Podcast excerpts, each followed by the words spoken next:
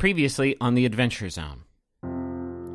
I saw all of existence all at once.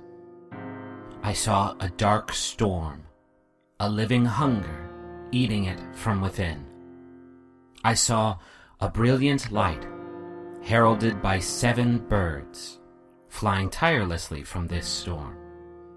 I saw seven birds the twins, the lover, the protector, the lonely journal keeper, the peacemaker, and the wordless one. Can I ask you guys a question?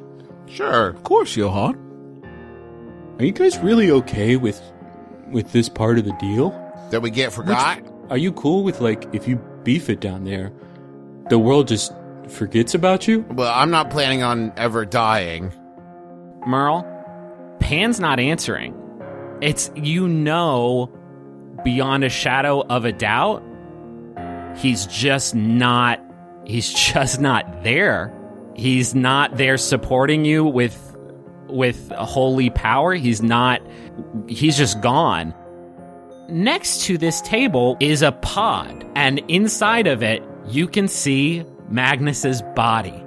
Just before we leave, I leave a sapphire on the table next to the note. Trust the voices in your head and open your mouth and let the first words you speak be flaming, raging, poisoning sword of doom. I pick up the old battle axe and I start walking for the Voidfish's chambers. And then we pan up and we see a 13th plane descending. It is a disk of shimmering, living darkness, crossed with ribbons of bright blue, red, green, gold. It is larger than the other planes combined. And as it lowers, slowly, bright white eyes begin to open all across the underside of this plane. Millions of them, burning with malice and hunger all focused inward and down, back down, all the way back down on the floating headquarters of the Bureau of Balance. And somewhere inside of that living plane, we see a smile flash across someone's face. We're nearly caught up now. Have you been paying attention? This next part is, well, it's important. It's the Adventure Zone.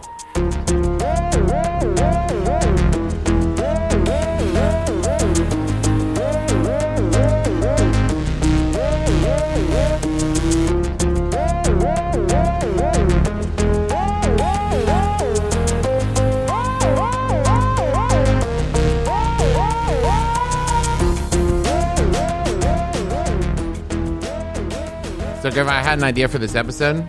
Oh, good. Let's We're- hear it. Well, Yeah. we're we're almost sixty episodes in, right? And we haven't had a lost episode yet. So, what if you just started this one at the start of the next episode, and like we'll just the second part of the lunar interlude will just be okay, like okay, our okay, I lost gotcha, I gotcha, I episode. gotcha, I gotcha. Okay, you're all so you all have ascended to dragon form.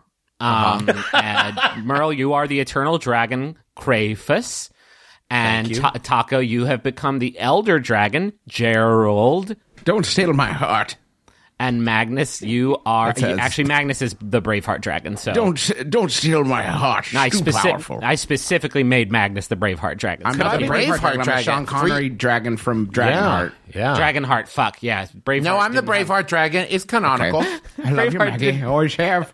Can I be the Iron Fist dragon? I already told you what dragon you are. Stop asking me. I Uh, don't we wanna talked about this in the last eternal- episode. That makes me sound so old. Also, everybody hates Iron Fist. What are you talking about? oh, do they really? Uh, all everybody's Yeah. talking about is what a garbage pile that is. oh, bad man. Then I'll go back to being the uh, eternal No, dragon. I've dated bitch. our show. too late. Whatever.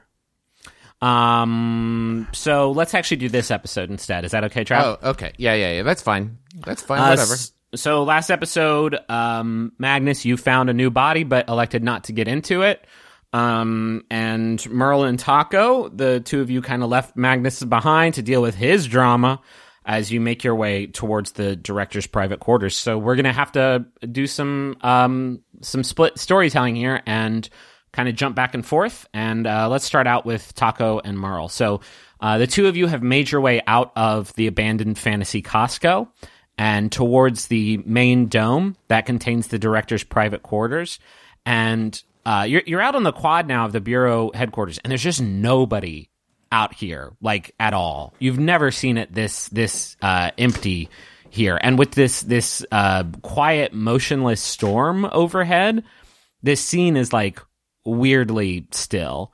Um, and you've made your way to the entrance to the main dome now that contains the like the main hall and the uh, relic uh, destruction chamber and the director's office. Um, and you saw Davenport and uh, the two guards that were sort of with Davenport walk into this dome earlier. And you assume that the director is in here as well, preparing to destroy the Animus Bell. Um, and uh, also in this room, you know, uh, in in the back, sort of behind the dais, is the entrance to the director's office, which is where the map is kind of telling you to to go next. Um, so what is what's your what's your game plan, the two of you, for um, moving it moving in here and um, moving ahead, if that is what you want to do? yeah, I'm. We just um, looked at each other. Yeah. Uh, Um, I I think we. I God Almighty. Man, if this doesn't sum up the Adventure Zone experience, Yeah, I no don't know kidding. what does. so there's nobody around.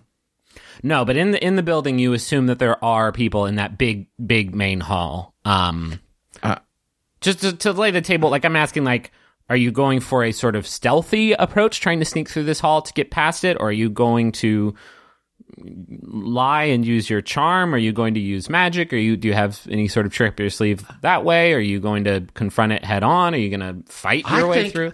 I think we're pulling a long con. I don't Yeah. think this is a burglary gig. Yeah. I think this is a.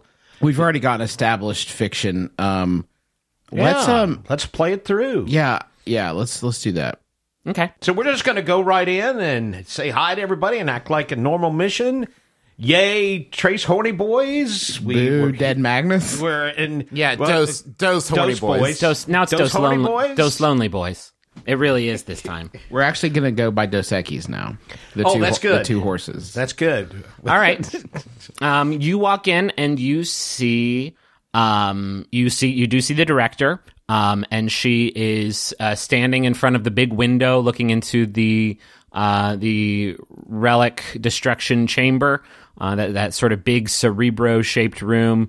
Um, and she is looking in, and uh, Davenport is in here as well with uh, with the two guards, um, and uh, sort of standing kind of to the side and a little bit behind the director, also looking in. You see Angus McDonald, boy detective, um, who he looks. He he doesn't actually look at you as you walk into the room. He is just kind of looking into the chamber, sort of not distracted at all. Uh, but the director does look over uh, when she sees the two of you walk in, um, and she says uh, she she starts to walk towards you and kind of stops because she doesn't really want to abandon her post. She wants to make sure this thing goes through. But she says, um, "Taako Merle, my God, I'm I'm so sorry about Magnus. I." I knew there would be some risk sending you into Wonderland, but I, I'm so sorry. If I had thought that you couldn't take it, I wouldn't have done it. I'm so sorry. I'm going to. I'm going to cast detect thoughts. Uh, it's a second level divination. Nailed it. Got it in one. In in front You and can, di- you can tell I don't divinate him a lot. Um, The Diviminator. when I cast the spell, and as my action on each turn until the spell ends, I can focus my mind on any one creature that you can see within 30 feet of me. Uh, the creature I choose has an intelligence of three or lower, or doesn't use language. The creature is unaffected. Okay. She has an intelligence much, much, much, much, much, much, much, much, much higher than three. That's perfect. Then I And she can read her speaks. She speaks eight languages. That's perfect. Yeah, I didn't think she was like a rock or Yeah, sure. a fish. I thought she was a sapient human. Uh, do I get to roll to defend against this? Uh, I don't believe so, but I, you could check in the. I can check in the in the. You initially learn the surface thoughts of the creature, what's on its mind in this moment. Uh, the director is genuinely uh, happy to see you, and she is relieved to to to know that you're there. Um, and she is uh, at the same time, I would say the other emotion that she's experiencing right now is sort of like excitement and anxiety, um, and a little bit of worry. Not necessarily at seeing you. I think they're two distinct thoughts. Um, but she she sees you, and this, this is not like some fakey fake bullshit. Like she is genuinely like. Um, she's so happy to see that you, the two of you at least, are safe, and she's sad. She's like heartbroken about Magnus. She's she's really really sad. um, if you probe deeper, the target must make a Wisdom saving throw. If it fails, uh, you gain insight into its reasoning, if any, its emotional state, and something that uh, looms large in its mind. Uh, something it worries over, loves, or hates. If it succeeds, the spell ends. Either way, the target knows that it's uh, probing into your mind. So if you try to go deeper, she will know that you're going deeper, or you can just take this surface level thing and walk. No, walk. I'm gonna skin. It. She she will win that contest of wills, I believe. All right. So yeah, th- those two things you get, and there's no penalty. You know that she's happy to see you, sad about Magnus, and worried about something. Yeah. Okay.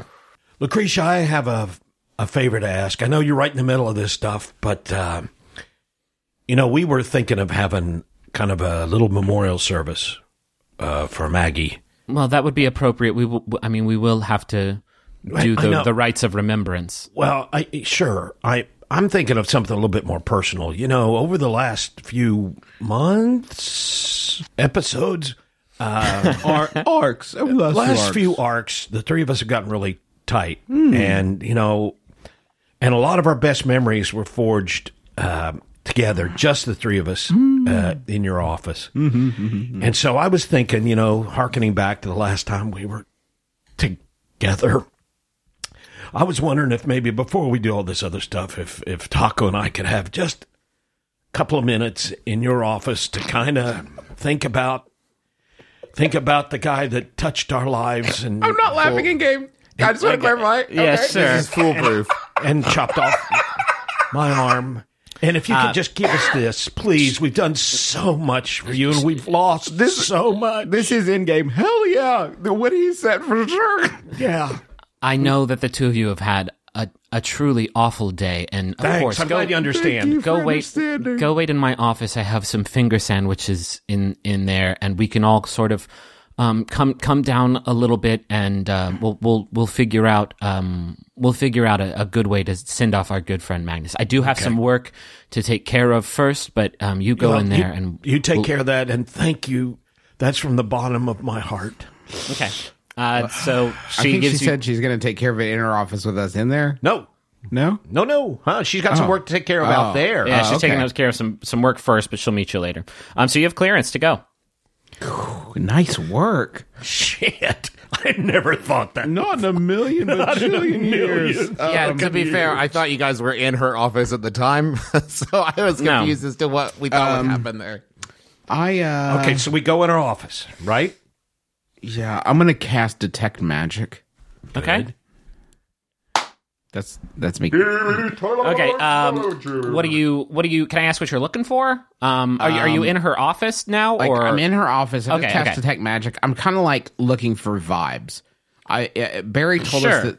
Oh, Barry, yeah, that's a great idea. Hold on, this is like Barry. I'm opening up the pocket spa and whispering into it like in fucking I dream. you hear him shout from far away? you hear him shout from far away. Yeah, yeah. Can I get out of here? It's a little cramped. No, what are we looking for? Uh, I have no idea. I'm this. I I, I don't All remember. of a sudden, he's muffled because I closed the fucking pocket spa and put it back in my bag. what a douche. Okay, well, no, Um, you- tha- no help from Barry. as you as you walk into this room, you hear his coin that you have chime on. Uh, and it says, Chime uh, on, man. once you've uh, once you've made it into the director's office, you're gonna need to uh, move move past that big heavy door in there uh, to to move back into her private sanctum. And once you get back there, you will be trespassing. So I guess, well, I guess this is kind of the point of no return. Okay. Um, so you're in her office, and her office, uh, it's got her her big desk on it. Um, it has that big portrait hanging on the wall that she sort of um, did something to uh, the last time you were in here to reveal that she was a much younger woman before she went into Wonderland. Um, and you do have a big, heavy door uh, leading leading somewhere beyond. The door is what, like facing the portrait or to the side? It's of sort of to the side of it, yeah. Okay. I assume it's locked. It's not. Well, shit. Do your detect magic thing. I That's can- really cool. I mean, I can do a magic thing. do Uh, it. you did cast detect magic in here, though, right? Yeah. Yeah. Uh, there, there's. I mean, it's just the just the portrait. Just the portrait has some magic on it, but that's But there's it. no magic coming from the door, or Nope, not at it's all. not like tripped or anything, like trapped or anything. no, there's no trap on it. Okay, Merle, let's talk super quick. What do you think? Should we do this? I'll open the pocket spot back up. Barreled. Hey, Hey, listen and think hard before you answer.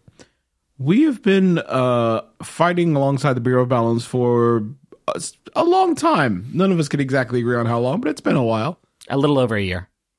I need you to tell me in a sentence why we should trust you and turn against the Bureau. Um, I don't. I don't think I'm evil. Like I don't think I'm an evil guy.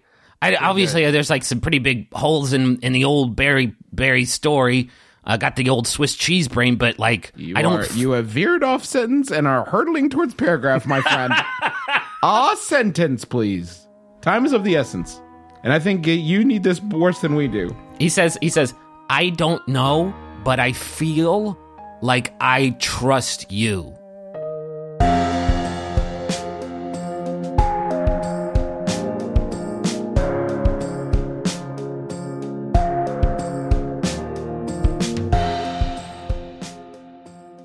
Um, Magnus, you are walking out of the abandoned fantasy Costco. Can you confirm? In the last episode, you said you grabbed your old shield and old axe, and you left like sort of all of your other belongings for Flesh Magnus, right? Correct. Okay.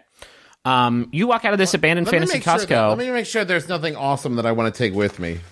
okay. The two things I, I there are two things I want to take with me: Okay. the tarantula's bracelet and my Bureau of Balance bracer. Okay. Sure. You get those couple couple cool bracelets. Um, you walk out of the abandoned fantasy Costco bangles. with your bangles and your old battle axe, your old school axe, your uh, old school shield, and uh, again, there's just nobody out. Um, it seems like everybody's just kind of posted up somewhere, waiting out this big motionless storm. Um, so your approach to the uh, Voidfish's uh, dome is uninterrupted by anyone, uh, which is good because you are a mannequin, and you board the you board the long elevator ride down uh, without any problems really at all.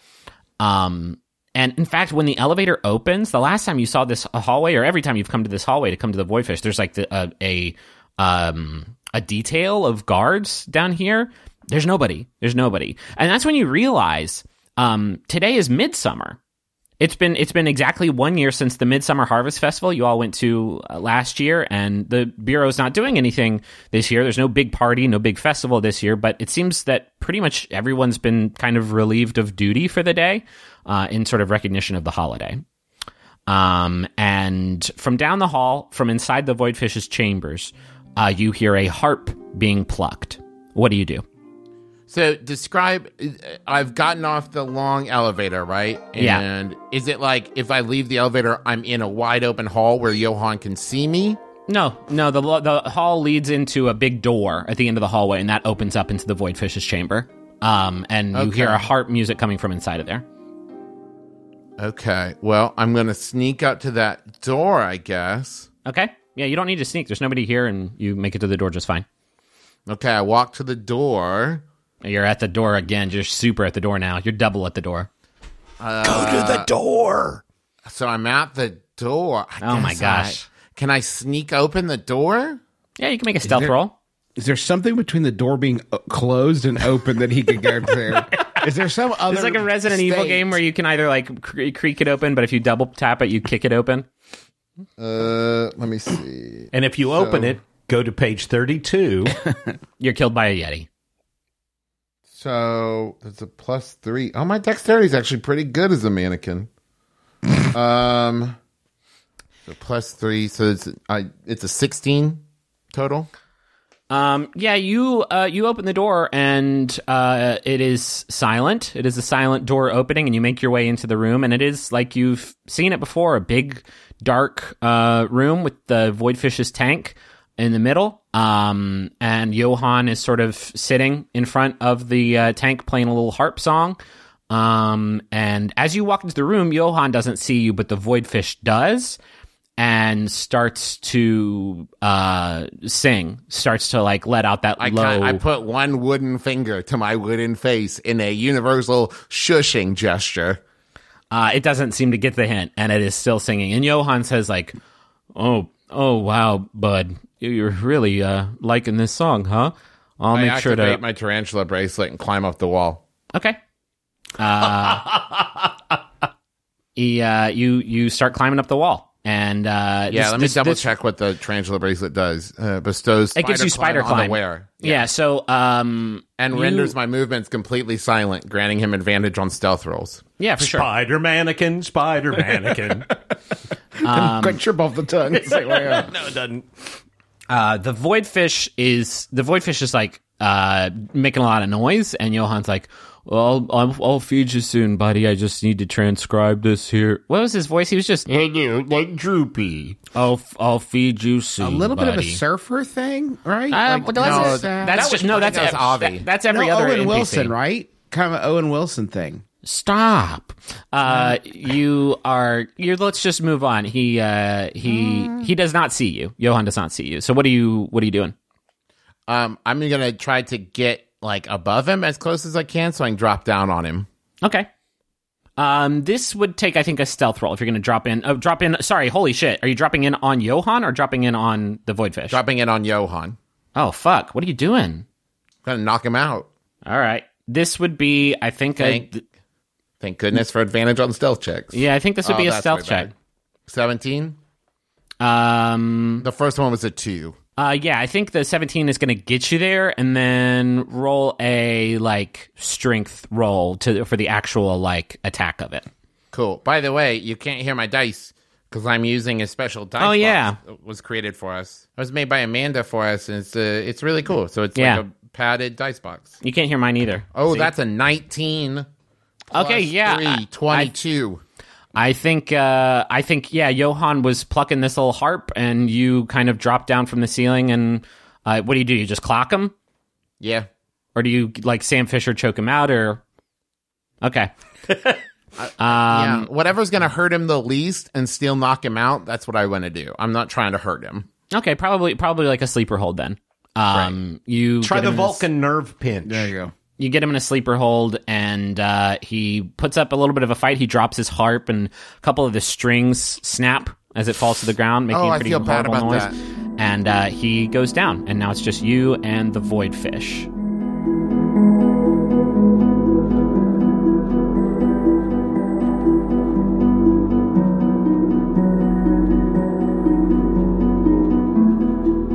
Um, let's get back to the other boys. And I said, that's not my wife. Another terrible one. Um, so here's my thought. okay. We just got the last thingamajig, right? The last artifact or what have you. After this, we're unemployed, right? Ooh. So, what my thinking is this: whoever these other people are, maybe they got work because I know that these thugs are definitely not going to accommodate us with any sort of gig after this because we're done. We did what they wanted, and now we're out. Right? We're outski. Wow. I am glad that you can see the forest for the tree. Yeah, I'd like I maybe in here there's some more money because they're not going to give us more money than we have right now. Right. Correct? Yeah. Correct. And, you know, in a way, we kind of deserve it because we've been doing all the heavy lifting. We have people. earned this. So we're going to rob the shit out We're of them. not. Well, we might. This is. I think this more of a scouting mission right Okay. now. Yeah. But if, if the need arises, then for sure. But here, I think let's go for it because, like, honestly, we. Uh, I didn't sign anything. that's kind of where No, I'm at. that's right. We never did get it on paper. Never did it get it on paper. and I It's been think like we a asked. handshake thing. It has been a handshake thing. Got some W nines filed, and then that's it. So here's what I'm saying: we didn't sign nothing. Uh-uh. Uh, and uh, We are free agents. Taako kicks the door open. Okay, it's fine. There's no and Uh, he hurts there's- his leg. Oh God, it's so heavy. it's a big heavy door. Yeah, you kick it, it doesn't do Oh. anything. But then you open it like a normal person, and it opens just fine. Um, and you, uh, this door opens up into a long, empty hallway. It's about it's it's huge. It's about um, it's about ten feet wide and hundred feet long. Uh, and there's nothing in here uh, except for on the other end of this hallway, you just see uh, another sort of big old heavy vault door. Uh, and as you you uh, as you open up this door, the coin kicks on, and it says uh, you hear Barry Lich Barry say, "Now you you see the twelve orbs on their pedestals in front of you.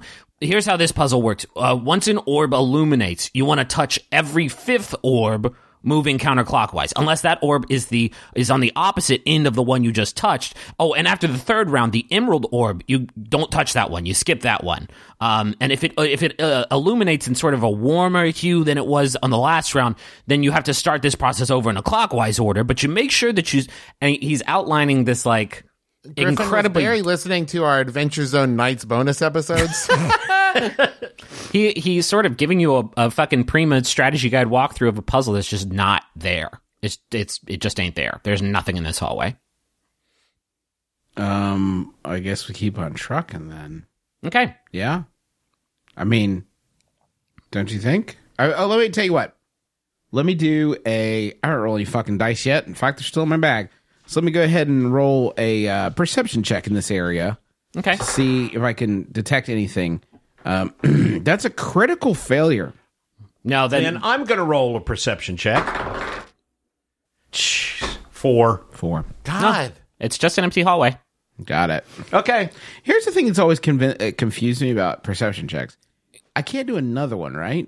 I mean, it, it's This is- D- I was DM, like- like, DM to. The rules change, but like for for for my money, this was this represents the effort. Like from a narrative perspective, this was Taako looking around the room and he didn't see anything, so he wouldn't look around it again. Is it like lit this? back here? Hmm. Is it lit back here? Ah, Or dude, it's lit as fuck, dude. no, it's yeah. I mean, it's yeah. It's it's as what? lit as the rest of the bureau balance. torches or what? Um, yeah, sure. Or, or I think that they have some sort of fancy, like Lucas designed this place, so I think it's actually actually like honest to goodness lights, like light fixtures. they captured stormlight in there, and then they just use that for illumination. I I I think we ought to think outside the box. I have an idea. Great. Let's walk down the fucking hallway. Nice. Yeah, we'll right. do that.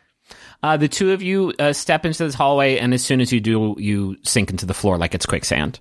Great. Um, and you like your first step down from the door was like heavy enough of a footfall that like you are both kind of uh, waist deep, uh, and you are getting pulled under pretty quickly. Um, both of you make a strength save for me. Actually, this would be athletics. Um, right, like trying to. It's kind of like that's what you use for swimming, and this is kind of like swimming. 16. 16. Weird. Really? That is Yeah. weird. Um, okay, the two of you are uh, the two of you aren't pulled under immediately, but you are sinking really quickly. Um, and as you do, like you're you're also getting sucked in towards like the middle of the room, like away from the door. What looks like little scorpions are like they seem like they're starting to come out of the walls, like crawling down the sand uh, towards the two of you. Um, Are you we do? within reach of each other? Uh, yeah, I think so. I whip out the vroom broom. Okay. I grab a hold of Taako, and we fly out of the goo. Uh, okay, you grab onto the vroom broom, and uh, as you pull it out of your bag, it bursts into flames and is destroyed, and it's gone. And instead, you're holding a uh, bouquet of these dead flowers. Um, and uh, a bunch of spiders climb out of the blooms, these dead blooms on top of these flowers, and start to crawl all over your your soulwood arm. I uh I need to cast a, a I'm going to make an arcana check. Okay. Um that's an 19. I'm trying to sense if there if this is I I suspect this is not happening. So I'm trying to detect if we're under the influence of some sort of uh, illusory magic or not. Um, I mean, if if if you detect that, that's that's fine. I think this this role is not Arcana. This is not you saying, "Hey, some magic stuff is happening." I think this role is just uh, a wisdom save just to say like I this this would be Taako trying past to realize. it. Yeah, okay, that's fine. Then that would actually be a uh, 16. here's how this resolves. Taco, you get pulled under, and uh, Merle's just gone, and you're just in this black space, and you are completely alone. And I, I feel like Taako doesn't necessarily love being alone, sort of given his um uh, his his upbringing. Like I think this isolation is like really fucking like scary. But then Taako is you know cleverer than we give him credit for, and kind of says like, wait a minute, this isn't real. And as soon as you have that thought, you're just lying on the floor of this hallway, um, and you're just kind of uh, you, you see Merle actually still just writhing around on the floor. Uh, and uh, both both both of you are safe and, and in this hallway, but Merle is still sort of under the thrall of this thing.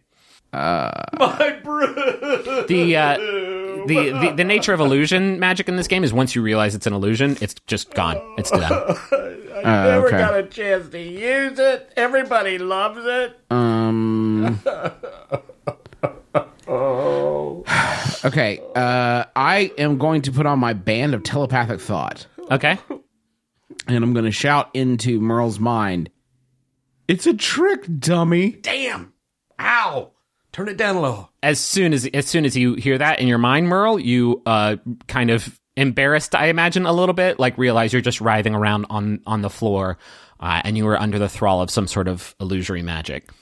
Um. So the two of you kind of come to your senses in this hallway, and you have sort of gotten over this um, illusion magic, and now you hear this very faint kind of like it almost sounds like a ticking noise or like a, a faint knock uh, that's like. And when you look around, you see something you didn't see with your perception check earlier, and uh, sort of hidden behind a um, hidden behind a, a, column in this room is a large round bell, an alarm bell that's hanging on the wall, and there's this big hammer just slamming into this alarm bell. So you seem to have tripped an alarm um, during your your fucking bad trip here. But there's no sound coming out of it because you see a dome of magic around this alarm, and somebody has cast silence uh, in uh, on this alarm, keeping it from alerting everybody outside. And standing in the doorway behind you, you see Angus McDonald holding a wand outstretched. And he says, Hell yeah, nice magic, little man. and he says, "Start talking. I, I need to know what you know."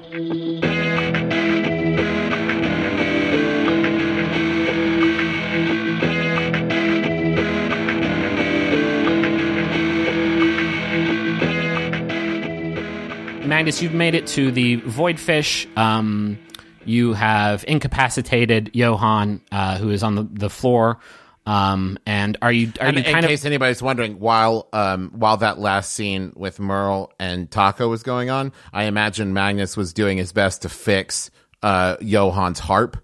Just because, Okay, like, that's it's- sweet. It's, just such beautiful woodcraft. Yeah, these these events are happening. I think concurrently. They're happening sort of uh, side by side. I'm a but- very good carpenter. No, you're very very good at it. It's not a big deal. Um, so you you you fix them up. Um, you've made it to the to the Voidfish's chambers, and it feels like the Voidfish is beckoning you um for another swim back into its tank to have another sort of parlay with you. That's what I was going to do anyways, except it's going to be a lot harder to swim because I'm so buoyant. Um, yeah, that's a good point. So are you are you are you stripping stripping down like you did last time? I guess you only have a few things. Yeah, I'm Um, just going. I'm just probably going to clank it to my. I need the weight, so I keep the shield and the axe strapped to my back. Okay. Um, is there anything around me I could use to like weigh myself down? Any chairs or Well, anything? how about as you as you uh, as you get like up top of the tank, I think the voidfish wraps a couple of its tendrils around you to help like to help you like stay stay under. it tickles? No, I've already established the mannequin can't feel anything, so it does not tickle. Okay, that's thank you for clearing that up. You are so you're being you're being sort of held in the tank now, um, by the voidfish. Oh, and this Um, is great. I don't have to breathe or anything. Hey, buddy. Uh, it's I. I hope you can. T- it's me. It's it's Magnus. it it like um you can't speak voidfish necessarily but it uh sort of bellows in a way that like you know it gets it All, all right. I. It's good to see you too. Um. I. I feel like you've been trying really hard to tell me something. What do you know about me that I don't? you uh it sort of sends another vision into your mind as it did the last time you went swimming with it um and i think it's it's almost like an electrical charge sent up the tendrils and into your your body and all of a sudden you are far away and you are in that you're in that crystal cave that you saw the last time you're here where there's just a bunch of void fish just kind of flying around um kind of gleefully in this in this big uh, twinkling cave um, and this time you're actually seeing it from the voidfish's perspective. I think last time it was from your perspective. Um, or maybe it was from the voidfish's perspective, but regardless, you can see everything now. There's no obfuscation, there's no static. You see yourself wearing this red uniform, um, and it's you, and you're younger, but it's you. Absolutely, it's you.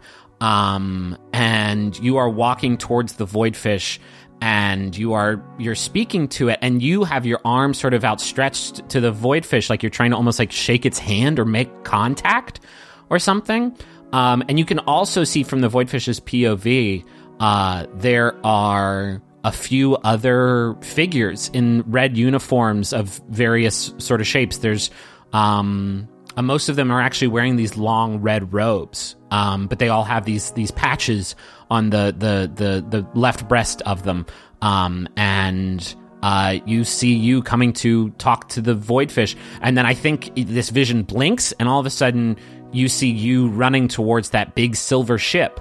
Um, and there's a few other of these red red uh, dressed figures in front of you running back to the ship, and the voidfish uh, is coming with you. Um, and then your vision blinks back to where you are in the tank. Cool. Thank you for that.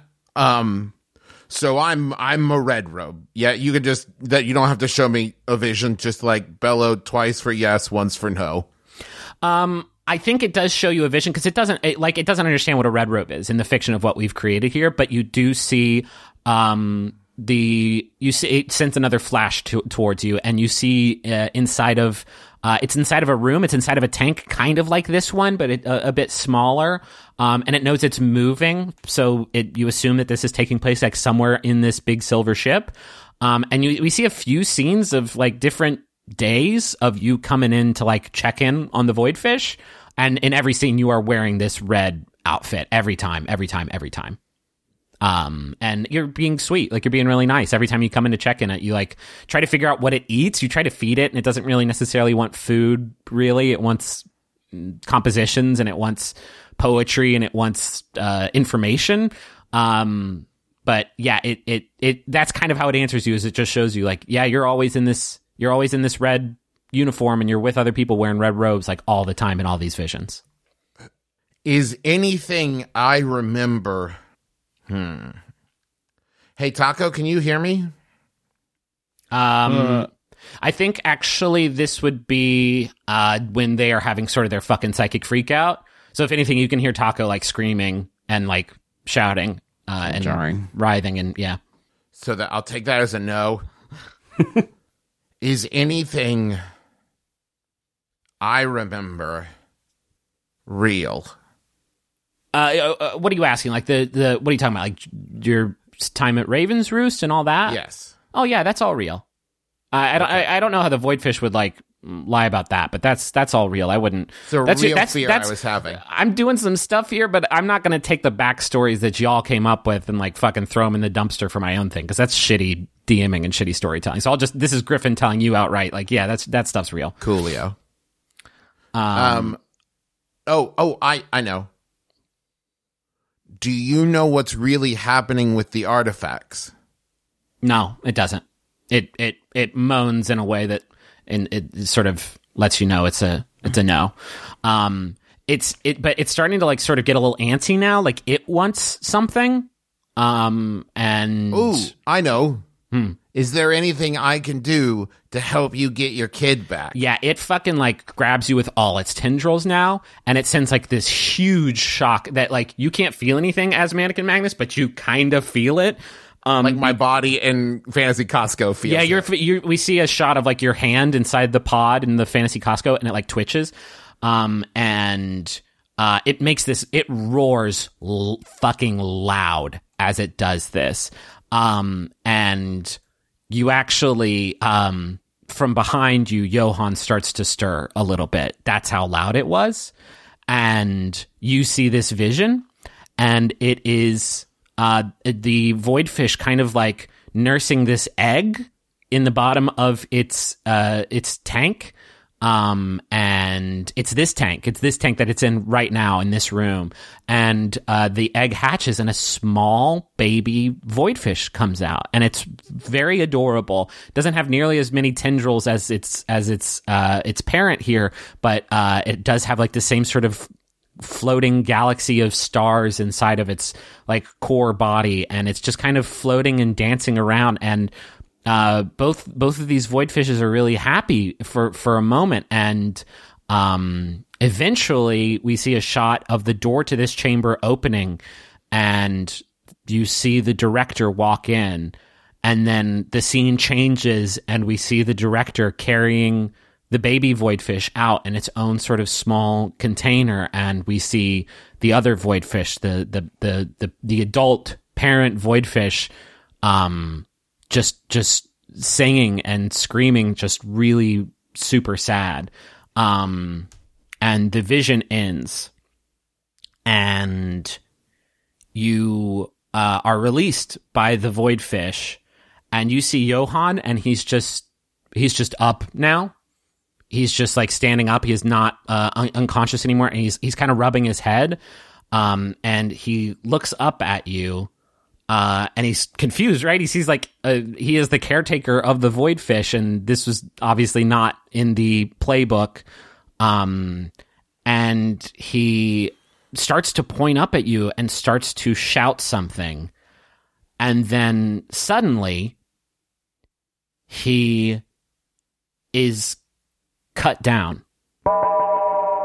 He is sort of thrown backwards and uh, he is just collapsed and he is lying motionless on the floor. His his newly repaired harp several feet away from him. Um, and then you you blink, right? I guess you don't have eyes, but your vision kind of clears, and you see that he is surrounded by humanoid figures, and you can see him clear as day now. These figures are of varying shapes and sizes. A few stand like almost like six and a half feet tall with these broad shoulders and long arms, just these big brutes. Some look vaguely robotic with boxy appendages and clamps for hands. Some look like these just living shadows with long, horrible claws for hands. You remember actually when you had that memory of you and Barry getting killed? These look like those some of them are, are just they just like like people wielding these weapons that you can't quite discern but all of these figures have one thing in common. They're all composed of just this dark material with flashes of color swirling around inside. And you recognize them magnus. You recognize them with horror because you know now that the hunger is here. The seven of you managed to hide for a really long time but it was it was all for nothing because the hunger has found you all now, and it's going to be the end of everything.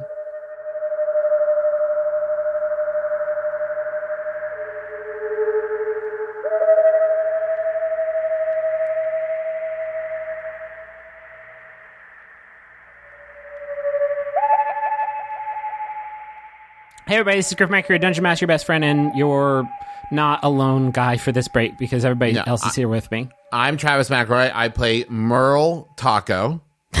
um, I am the Elven. Uh, I think I'm a rogue.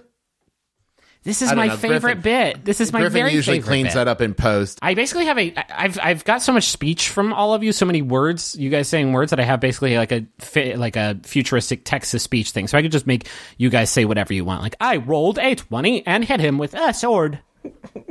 Yeah, we haven't Um, recorded a new episode in like I don't know six months. Yeah, it's Griffin's been just wild. been editing it all together. There was like a fucking fantasy space station, and then like we there was like this uh, evil um like uh game place, and we all got kind of lost in the weeds there, and. Um, so this is the break of the thing, and we all wanted to talk to you about the Max Fun Drive. uh, Max Fun Drive is a great time of year because it's when you can uh, show your support demonstrate your support financially in a fiduciary sense uh, to these podcasts that you love so much. Um, and we know that this show means a lot to a lot of people, and you have shown us that so many times with um, beautiful fan art and very kind cosplay of us and beautiful everything. Um, and now we're just saying that's very good. How about a check? I also want to say, like, this, there's uh, not from Justin, Dad, or I, but there's a ton of work that goes into this show from Griffin's end. And so I'll take a second to brag a little bit on him because he spends hours writing it, hours editing it, and also goes above and beyond to create music and you know additional sound work and like he he just Yeah. does so much work don't on don't this tell, show Don't tell anybody at my job, my capital J job, but I work harder on this show than I've worked on anything in my whole life. So, um, yeah, and, and I think like I, I can I feel comfortable doing that just because like we are supported financially, and so like it feels like a job, right? Like we get uh, we get paid to do it because people support the this thing that we make. This podcast would not like wouldn't exist period i think without the max fun drive and the support we get because like the other podcasts are a lot of work too but we kind of thought that there would be a market for this. And so when we started making it like that max fun drive this show's first year on the max fun network when we did that drive was like completely buck wild. And so many folks came out and let us know like yeah this is a cool thing and we want to support you making it. So i feel like we tripled down on the effort that that went into it. So like this show is i feel like a sort of a max fun drive story almost um, so you you get some benefits for supporting the show, like you feel a certain ownership over over the Adventure Zone. Um, you can help us reach our goal. We're trying to get ten thousand new and upgrading members this year. Um, we have great pledge g- gifts if you are a new or an, an upgrading member. can can Dad talk about those? He always does such a good Yeah, job. Daddy, tell me about these pledge gifts. Well, I'd be glad to, Griffin, uh, for a uh, five dollar uh, pledge gift to get the exclusive bonus content. Uh, for ten dollars, Wait, hold on. These- Let's I'm- let's talk for one second about that bonus content.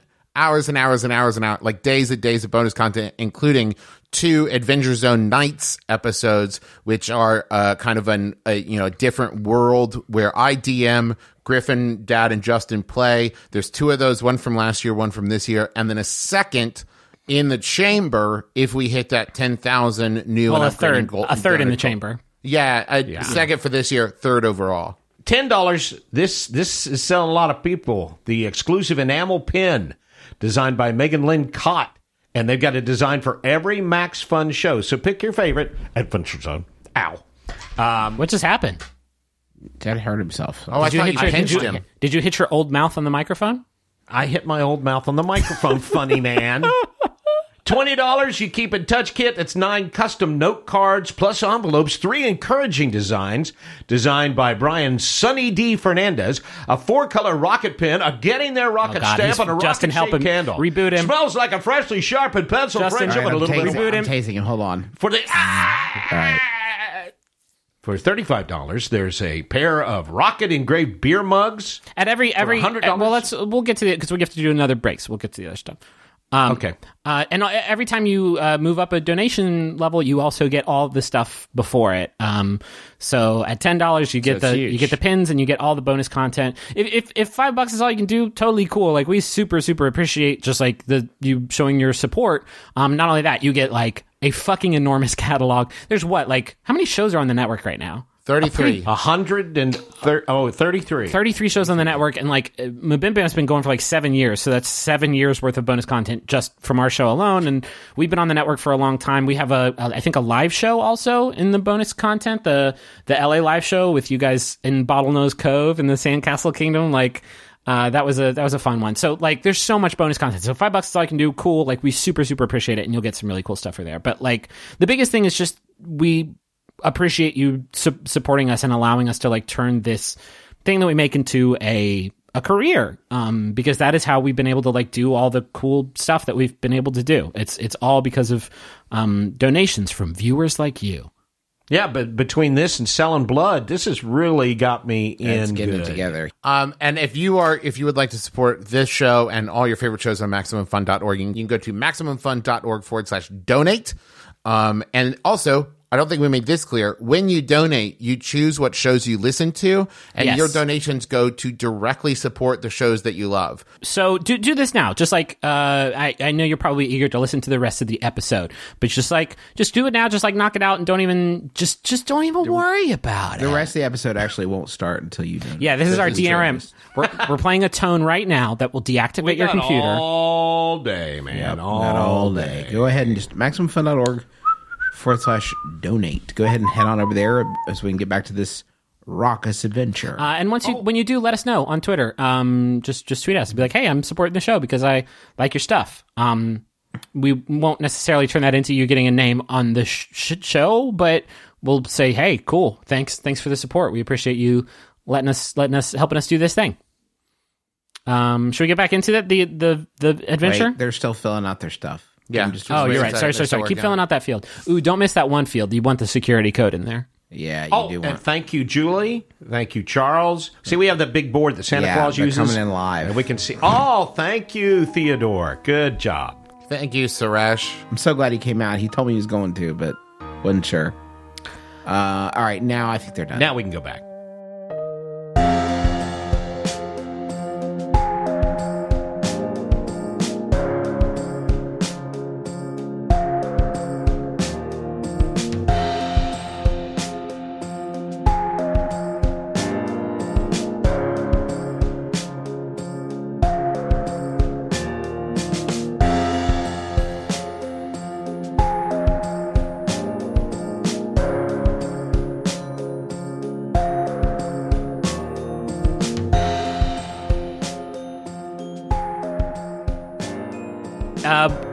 And Merle, make a wisdom saving throw. 16. 17. Okay, you two are fine. Uh, you Thanks. You Can I res- ask a quick question? This is Yeah, kinda sure. Off topic. Um, are we to assume that like that was Barry's nightmare? Like the the puzzle that he described was like an illusion for him, or Um, I can tell you now since you're sort of past it. Um, the Pringles came back here, right? This is where Pringles did his like recon and where Lichberry like sort of formulated the plan. Pringlesberry got caught, so if like you're trying to protect something and you know that an intruder got in and did some recon, you change the shit up. And so the the game plan is is different, right? Okay, got it. Okay. Um, you both resist um, as uh, Angus McDonald, the world's greatest detective, uh, casts around you a field of zone of truth. Um, that was adorable. Nice try, kid. He uh, invented Zone of Truth. This I guy here. am Mr. Zone of Truth. To be fair, How you should sure? make a third roll. Taako, yes, Taako. You hear from inside your bag somebody say, "Hey, I'm hiding in this guy's bag, and I'm getting kind of claustrophobic, and also I'm not supposed to be up here." Oh shit. And actually, like I think Barry's head is like popping out of your bag now as he starts to like, like get out of get out of the bag. Okay, Um, Ango, you got me. I I have to tell the truth. This is Barry. He lives in a bag. What else can I tell you? um you can start with everything what what do you know what's going on here tell me tell me now now and Taako I I swear don't don't lie to me i'm the world's greatest detective you don't think i, know that something's up I can't lie. You cast Zone of Truth Yeah, on we me. resisted, though. Well, okay. Now he knows that. Oh. um. The so yeah, so we resisted. I was trying to lie. I'm sorry. My partner over here apparently has a internal zone of truth that's always sort of just going for the gusto. Yeah, I am a holy man. yeah, sure. Um, so, So let's kill him. no, okay.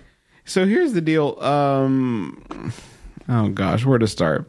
The Bureau of Balance is bad. We think this guy in my bag says they're bad. Um, what happened to Ma- what what happened to magnus really uh, really? Tell him. Okay. Uh, because minute, the listener at home has already heard this, I tell him what happened to Magnus. you telling the truth A propellers spin and you kind of fade in. yeah, right. I tell him what happened to Magnus. Thirty minutes later, we we cut back. are you are you you do t- that- are you telling the abs- are you telling the absolute truth or are you doing your your bullshit he he died and now this magic mannequin is coming to blah blah blah Okay. How about on. this? Mago? I know. What's your name? Ango. I'm going to cast Zone of Truth. okay I'm going to cast it on Taako. And you'll know he's telling you the truth and that I'm telling you the truth. Okay. Zone of truth. I see. I mean, roll, I roll, just roll cast talk. zone of truth. Roll No, he's lying. Griffin, he's lying. Wait, is he lying? Does he need to roll a bluff check, or did you really cast out a truth? yeah, you're I'm gonna. gonna cast zone of truth. Okay. Okay, well, I rolled an 18. Do not try to control my fucking shit. Okay. Um, I'll say this about I'll say this about Angus McDonald. His uh, insight is as such that he is he's fucking hard to lie to, regardless. I don't. Re- magic okay, I, how about this? I won't resist. I Okay. don't resist the zone of truth. I willingly submit to zone of truth. So Okay, now you know he's telling the truth. so you kid. you tell me the absolute truth about like Magnus is in this mannequin body and everything. Uh, my position is I trust Angus McDonald entirely. Okay. That's where I'm at. All right. And I'm saying that out loud. Angus, I trust you implicitly. And here's the exact 100% truth as we understand it. Because if anybody can fucking figure out what's going on, it's you. So hook me up. He lowers his wand, and I think he's got like a kind of a cool little holster for it, maybe, uh, or maybe it's like a little fanny pack situation that he puts it into. And he says, um, It's on. A, come on, we got, we all know it's on a lanyard, guys. "Okay, it is definitely it's on a definitely on lanyard. a lanyard. Yeah. he says, um, Taako, thank you. You, I feel like you all have been keeping me at arm's length for a while, but I promise you, I am, I'm good at this. Let, let me help. He says, I, I love the bureau. I love the director. She's given me an, an enormous opportunity here. She gave me a, she gave me a home. And so I don't think she's doing anything wrong, but those spheres that Davenport takes into the relic disposal chamber, well, they're not the same spheres that come out. And he um he throws like a piece of chalk down and it kind of like rolls and sort of stops at your feet. He says, She just did it. She just destroyed the animus bell. I made a little mark discreetly on, on the sphere before they took it in, and it wasn't on it when it came out. So I don't know what's going on, but like obviously you don't have to be the world's greatest detective to know that there's a bait and switch going on. But I'm I, I feel like we're we don't have the complete truth of what's going on here. So if if you say that you can find it, let, I, let me let me help you get there. He says. well, it's right down this hall, on the other side of that door. Okay. But listen, Angus, you should know something. Yeah.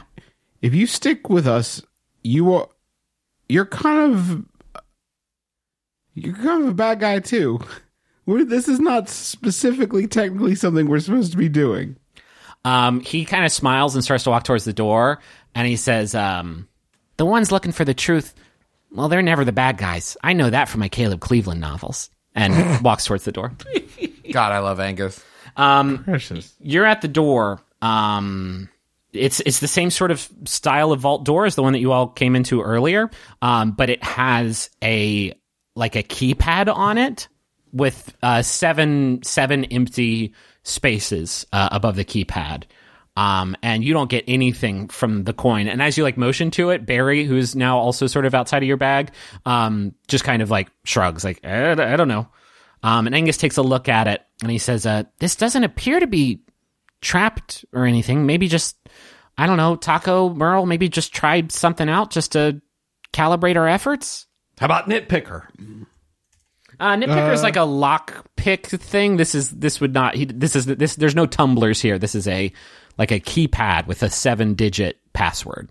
Well, Dad gets out Nitpicker and makes him try to open it just because I want to see how Nitpicker reacts to him being forced to open Oh his door. yeah. Okay, yeah. all right. You put Okay. down. I summon my nitpicker. I pull him out of my bag and I put him in front of the door and I say, "Go get him, Tiger." He, you set him down. And he looks at it and he looks back at you and he's like, "What the fuck is wrong with you? How are you this bad at adventuring?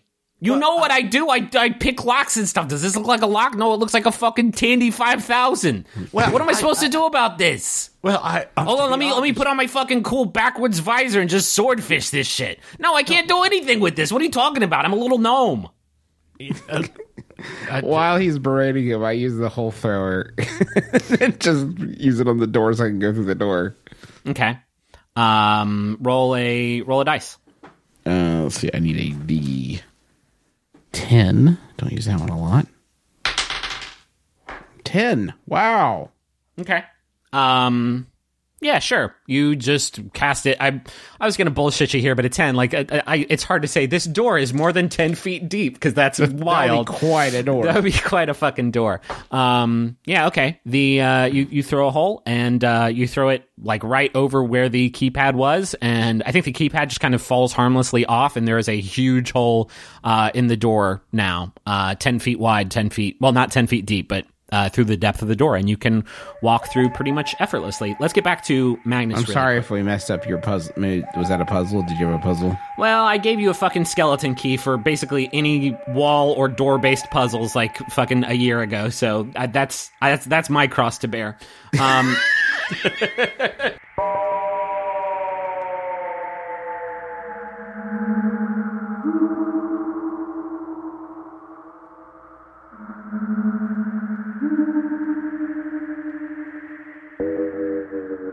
Magnus, Yes. you are in trouble. I guess safe to Uh-huh. say. What are you doing? Man, such a it's a good question. These First these question. figure these figures are starting to walk towards the the void fish's door. By the way, The First question. Yeah, is can I see is Johann breathing? faintly, I think a little bit, but I mean he's he's he's bad, dude. He was in the middle of this mosh pit when it sort of popped up, and it's he looks really very very bad. Okay. And the hunger advancing on me, right? Yeah, on the tank. Is spider climb still active? Am I still within my ten yeah, minutes? sure. I don't see why not. So you swim up out of the tank. Yeah. Okay. Oh wait, one last thing. Void fish. It sort of sings a little bit. I'm gonna get you your kid back. Uh it sings really loud now and it kind of rattles the glass tank and it actually rattles all of the the the hunger down below um and uh yeah what are you what are you, what are you doing that was cool Anything you can do to help with that, by the way, would be greatly appreciated. Um, the last thing I want to ask the void fish is, do you need this water to live? it says no it doesn't Cool. I want to smash the tank. okay uh from in from within Uh, kind of standing on top of it because I wouldn't be able to swing the axe through the water. That's not how physics works. Okay. You okay, you're standing on top of the tank and the uh the void fish uh the void fish fucking lifts up out of the top of the tank with you and it shakes its head no. Uh and you bring your axe down on top of the uh onto the Nat glass of the 20. tank. Nat 20. No shit.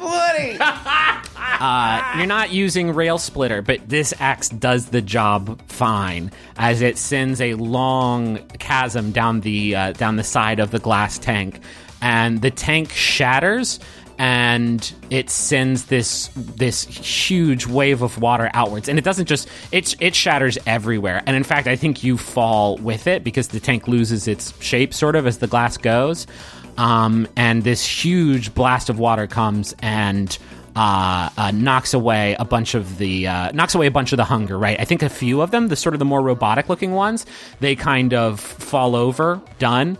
Um, I think some of the lighter looking ones, like the lighter shadow ones, get just like knocked and pushed away, and a few of them get pushed back through the door and down the hallway. Um, you, Magnus, you land with a thud, sort of right next to Johann. Um, and though you knocked away a lot of these things and you cleared out some of this room, uh, some of the bigger ones just walk up to you and they just start attacking you. Um, and I don't necessarily want to. I could do bullshit and just roll against you like twenty times, but I think Yeah, I'm gonna die. they just they just tear you apart. They just fucking destroy you. I do. Hold on. I do want to just. Okay, that's a 14. How many do I take out before they take me down? Uh, This with is important to me. Yeah, sure. Okay, with the wave of water, you took out. Um, what did I say? There were like forty in here. Yeah. I think uh, you took out like all the robots, so that was like twelve of them, uh, and you took out like I think you took out about twenty with the wave of water, and then as you land next to Johann, you're just like fucking last standing. You rolled a fourteen, you said. Yes. I think you take out like three or four. You take out four of the big ones, uh, but they get the better of you, and they cut you down, and you fall. Your mannequin body falls right next to Johann, and then all of a sudden, in a scene that is sort of immediately familiar to you, you are back in the ethereal plane, the plane sort of behind our our plane. Um, and you recognize sort of that haunting grayscale. The scene is still sort of unfolding around you. You see your body continuing to be like attacked by these by these by the hunger. Uh, but there's no portal open to the astral plane sucking you in this time. There's no Reaper coming to collect. There's just above you through the ceiling, you can see a swirling light above you. Um, and you feel it kind of pulling you towards it a little bit. Um, and it's it kind of in the shape of your body. But before you get pulled away, you see immediately in front of you, standing on top of his body, you see Johann. You see his spirit. And he looks up at you solemnly, Magnus, and he says, um, Magnus, don't let them erase me, Magnus. Don't let them make the world forget. And then you are pulled away.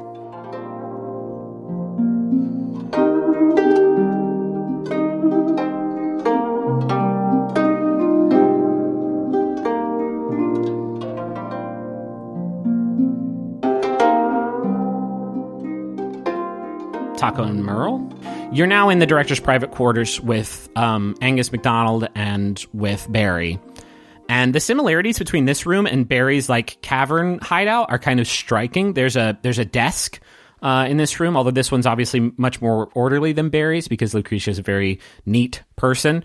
Um, uh, towards the back of this desk are two tall, even stacks of journals. Um, and in front of the, these two stacks are two fresh, um, uh, it completely empty, open journals with uh, two sets of quills and two inkwells sitting like right next to each other. Um, Merle, you see on this desk a holy symbol hovering and spinning um, above a disc. Um, just kind of weightlessly floating above this disc. Um, and you feel this powerful uh, force um, and I meant to remind you at some point this episode, but it never quite came up that um, Lichberry mentioned that there was some sort of force keeping him um, away from the bureau headquarters. You know, it's this it's this thing. It is a it is a holy symbol that is projecting out this field, uh, and it's just this big circle of metal, kind of like a chakram almost. Um, and inside is the design this this design of this big tree with a hundred branches reaching out to the the uh, ends of the circle. Um, and that symbol, uh, make a religion check, Merle. A religion check. Yeah, you have a religion skill, which is probably pretty dope. Uh, religion plus four, so that's twenty. Twenty. Okay, yeah. You you recognize this symbol as sort of it's a, it's sort of a non-denominational uh, symbol of of the gods. It kind of represents like the whole pantheon. Uh, it's almost like in our world, it's like one of those coexist bumper stickers, right? Um, and it, it's it's very it's very powerful, and it is uh, projecting this this field. Uh, but you can feel like a lot of holy power coming from it. Um, also in this room is a map of the world, and like Barry's, this map is the one Lucretia has been using to track the relics across the globe. Um, her map, like the desk, is much neater than Barry's. Um, and in the corner of this room, there is some sort of small tank almost with uh, this light shining from within it that you can't quite see. And actually, when you look at this tank, your mind kind of feels weird. Um, and that is familiar, but even making that connection, I think, is sort of beyond you at this point. Where like it's it's just weird to look at this tank, like there's something in there that you know is there that you can't quite see. And also suspended above this tank is a bell. Um, and as you walk into this room, the coin uh, clicks on, and you hear Lichberry say, "Okay, now you should have had enough time by now to get in there and drink." So you should be remembering now, but it may take you a while. But the short version, we're all and was one of us, but now if we can reach, we should be able to before. And as he's talking, you hear just static. And every time you do, lights from inside this tank flash and, and shine. And as they do, that alarm bell above it lets out a deafening chime. And, uh, the coin keeps going. Now, just grab some extra for. I know. Right, oh, I'm, I'm in the room too, right? yeah, you're all in the room. Yeah, we're all in the room. Um, can I get to the water in the tank? Yeah, Is sure. like- Um. Okay, I'll drink some of it. Okay, you have a you have a flask, and uh, there's no like spigot for this one, but the tank is just like open on top, and you can just dip your flask in and you you drink it. All right, I pass it to Merle. Okay, you both drink. Yeah, I guess I'll give some to Barry too. Okay. No, I actually won't give any to Barry right now. Better give some to Ango. Yeah, I'll give some to Angus though. Wait a minute. Oh, some. Oh some- Jesus! Are you drinking out of a fucking big gulp? That's good. Yeah, he is actually. Um. Okay, you It's from Taco Bell, which he and I are gonna have a discussion about later. Sixty years old. live, I happen to be 61 and a half. yeah, live Thank moss you. my ass. Um. Live, live Manos. live Manos. Muy Manos. Live no moss. Live no moss. Muy Um, Tuesday. Hey, could, would it do any good to cast silence on the bell? I have silence. A little late now. Do it. Good point. Do it, coward. Um. Let's, Okay, I cast silence. Okay, yeah, the bell is quiet, but it's kind of the damage is done. I would like to resolve the thing that you guys just drank, this voidfish ichor. Um, and Many void fish. and you don't give any to Barry because Uh, Is there any particular reason why? We, we've come this far with Barry. What do you think? Give, give him a Yeah, sip, yeah, like a him a little, little sip. bit. So he'll only get the vowels. no, he he drinks some from the flask. Um, and uh, he actually has his own flask. He takes like a uh, like a canteen full of this ichor. He's out of the bag now, right? Um, yeah, he's out of the bag. the Barry out of the bag. yeah, Yeah. and I gotta uh, let me add, uh, let me say something here real quick. Angus, do you see this? Your Um, big hero, Lucretia, has got this this tank with No, yeah, you obvious- know what in it, right? obvious, obviously something's wrong. He he takes a drink, um, and he like steps back. He grows three sizes. He grows. It's Michael's secret stuff. No, he um he he takes a drink as you all take a drink, and yeah, all of a sudden, sure, all of you can see there's a smaller baby void fish floating in this in this canister, um, and Merle and uh, a Taako. Uh, it- it- Angus seems to react to that. Uh, and he's like, "Whoa, a, a, a little baby void fish! How cute!" And he starts like tapping on the the glass. Uh, and Whoa, the, the do baby the baby void on, fish like holds up a little uh, tendril up to the glass too. Um, Barry, it seems like is like somebody just hit him in the head with a fucking hammer. Like he is just like holding his head now and uh, sort of shaking it back and forth. Um, and he's like down on the ground. And Taako and Merle, you you both feel like you know how you feel like when you've got a cold just starting, like you can feel this cold coming on, you know it's gonna fuck you up, or like you know that like you ate too much and like, oh boy, I'm gonna be sick tonight. Like you feel this, you feel something big coming at your brains that is like it's it's makes your gut run kind of cold. And Barry is like uh, Barry says like, "Boys, don't don't try to remember too fast. It's it's it's it'll take you out." M- Merle, can you do something about that holy symbol, please? Before before, and you hear feet um marching towards you down the down the hallway, um as people respond to the sound of the alarm that went off. Uh, yep. I cast divination. Okay. My magic puts me in contact with a god or a god's servants. Okay. I gotta try again. I gotta try again. All right. I get to ask a single question concerning a specific goal, event, or activity to occur within seven days. Okay. And the DM has to offer a truthful reply. Okay. It may be a short phrase, a cryptic rhyme, or an omen. Okay. I will request cryptic rhyme. Cryptic rhyme would be really fun. I will take it in the form of a haiku.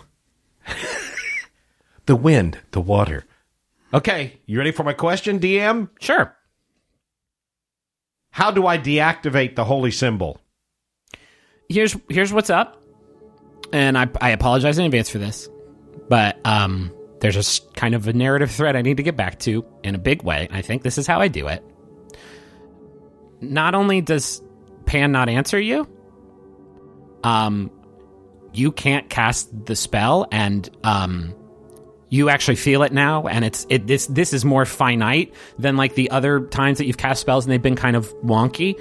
Um, you don't have you can't cast magic any like you don't your magic comes from pan and pan's gone. Pan's not with you. Pan's not connected to you anymore. So your tap like the source for your magic that you tap is now gone and whatever you've been like tapping into whatever like residual energy it's gone. And so until further until further notice, Merle is completely disconnected from his divine source.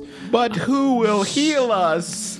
Um, Wait a so minute. now, so the spell didn't work or didn't reach anybody? didn't Nothing you didn't happened. you, nothing You you, have didn't no cast it. You have no magic powers. They are gone. It might as well have been Clint trying to I talk to didn't- Pan. I didn't say I was trying to talk to Pan. but with the well, there's no g- there, okay. Well, You ha- in that case, there's there. It's still the same. In that case, it's still the same. Just no, but nobody answered. no powers. but you just don't have any powers at all. Now, I will tell you with that religion check you made because it was a twenty and like really, really good. Um, you detected that there's no like traps here. There's no like you're not going to be fucking destroyed if you go grab this thing.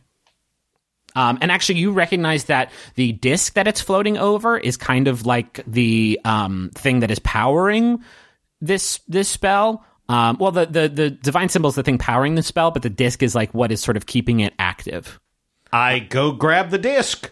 Okay, yeah. As you as you grab it, as you grab the divine symbol, it sort of like stops. You just sort of grab it from where it's floating over this disc, and uh, you feel that spell just get sucked into the the disc, that anti lich ward, the undead ward, um, and it just shatters. The disc does, and the holy symbol you're holding, you now just have, and it is a it is a plus two holy symbol, which is cool if you could use it to cast spells right now. Um, but you have deactivated sort of this this field that was keeping Lichberry out, and you have an, a new thing for maybe someday. Um, by this time, the guards have arrived into the room, and Barry shouts, um, "Boys, don't put up a fight. It's things are in motion now, and we just gotta gotta go with the flow. But uh, you're gonna start remembering soon. But just take it slow, please. I'm I'm begging you. You gotta take it slow." And Angus is like, I don't know what you're talking about. I just see this void fish, this cute void fish. Is there a replay button on the coin yeah, really. Can so make it could repeat, the message Yeah. now that we understand it? Uh, no, there's not. Of course not. Uh, Let me put away my spell cards. Yeah, really.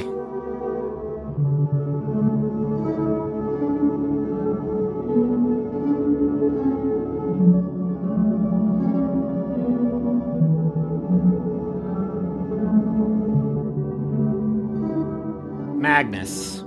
Hey. Yes. You choke out a lungful of that green brackish fluid from the pod as the membrane encasing you splits, uh, dropping you back into the back room of the fantasy Costco. And you land on your hands and knees, your fleshy hands and your fleshy knees.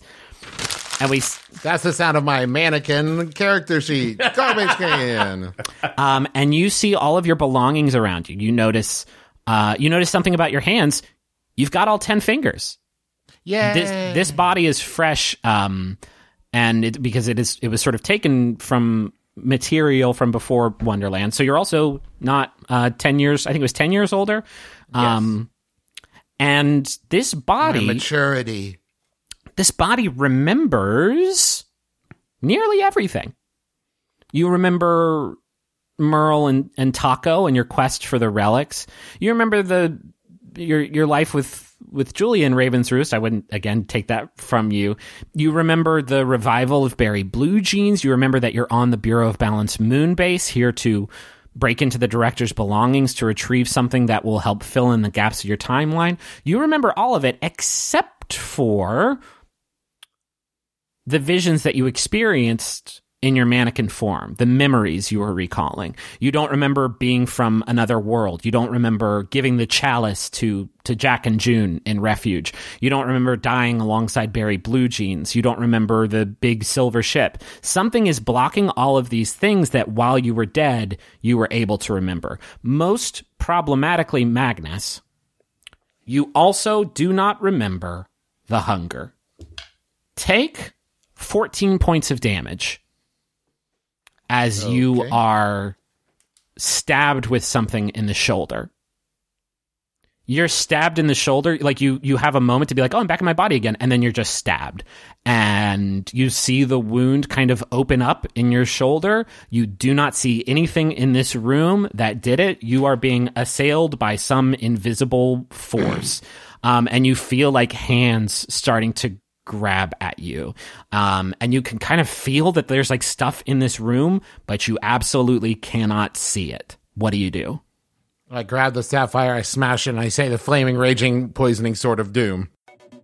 Okay, you you I think yeah, you when you're stabbed you are kind of knocked backward against the table and you have a second to just like flash your eyes across the note and it's long enough for Magnus to know what to do next. Do you just fucking crush it in your hand? Yeah. Cool. That's ba- that's badass. All right. You smash it and you call forward the poisoning raging flaming sword of doom. Um you are otherwise nude Correct. and you have this but uh, you feel a certain sense of security from this giant fucking flaming sword that appears in your Oh hand my It only looks as though an eight-year-old designed it because an eight-year-old designed it. That's but how it's, rad it but it is. still looks fucking over the top radical, much more than my 29 year old mind could possibly devise. Twitter is going to explode. So is everything s- in this room, I think. I'm going to swipe it in the biggest fucking arc that I can. Make um make an attack roll. well, so I rolled a 15, and if I assume my uh, rail Same, splitter, yeah, sure. Same Yep. stats as Rail Splitter. so 24. that's that's good. Um, uh, here's what we'll do. I think with a 24, I think these things get one more sort of attack against you. Um, and you're like nude right now, so your AC is kind of bullshit. Um, Correct. So they got a 16, which is probably enough to hit. Um, Uh, yes. but they only slash you for nine points of damage. And you feel like as you do what you do here, in the middle of it, you are interrupted just slightly by like a small cut across your stomach as you take nine points of damage. Otherwise, you oh this is this is how I envision the raging flaming poisoning sort of doom. Uh, it has like a um, flint wheel on it, kind of like a Bic lighter. and so you just like drag your hand across it, and all of a sudden this thing is ablaze, and you just fucking tornado spin all around this room, sending like streaks of flame and uh, poison like through the wall, uh, like against the wall, like um and like sizzling up against the wall. And you can't like see anything still but you can like feel the sword connecting with shit and carving through shit um, and in, in the, the trail of fire that the sword leaves, you see these figures just falling and collapsing uh, to to the ground. Uh, and after this this very tight quarters melee takes place, it is silent, and you are just in this room uh, by yourself with a bunch of invisible corpses. I get dressed socks first. Yeah, all right. Uh, let's just say you get you get all of your shit back together. Socks first. socks first. Um, and just using that same attack roll just because I want to kind of move it um, along, and I don't think this would work as like a normal fight. You sort of carve your way out of the abandoned fantasy Costco just every once in a while, just like using intuition, just like fucking swinging. And yep, there was a thing there, and you cut right through it, and you still can't see it, and you don't know what these things are, but you know they cut you, and so shit's bad. And as you sort of kick your way uh, out of the, the the main door of the fantasy Costco, you are back out on the quad of the Bureau of Balance headquarters. And the scene here is fucking horrible. There are a dozen Bureau employees out here, and they're all just swinging wildly with their weapons. Now, some of them are casting spells just blind, trying to combat this invisible threat. Um, and as many like guards are like trying to fight these things that they can't see off, there are guards just laying motionless on the ground. And it is a Do I chaotic. anybody I recognize? You do see some familiar faces over by the entrance to the main dome. You see Carey and Killian. They are over there fending off these invisible enemies and they're losing a little bit of ground. Noelle is kicking ass. She's using her flame cannon sort of a few, uh, like a dozen feet away from, from Carey and Killian. And she's just firing in all directions, like very confidently. Like she's the only one that can see what's going on here. And she's just like, she's wrecking shit. But Carey and Killian are, are losing a little bit of ground as they're defending this door. And as you dash towards them, as you approach, you see something get the better of Killian. She she blocks an attack with her big crossbow, but it gets knocked away, and that leaves her an opening. And you see this long red slash appear across her left arm, and she kind of falls to the ground. And when Carey sees this happen to Killian, she yells, and as she does, she changes a bit. You see uh, this circle of frill that you've never quite seen before kind of unfold around her dragonborn neck and her eyes go kind of feral and wild, and this blue cloud of flame and lightning comes pouring out of her mouth. And she spits this electrical fire in a wide circle around her. And you see it swirl around like a bunch of these invisible shapes that are just flailing and collapsing in the fire. And when this ring of, of blue flame clears, things are quieter for a little while. Um, the fire subsides, and as it does, you see Carey helping Killian wrap her arm quickly.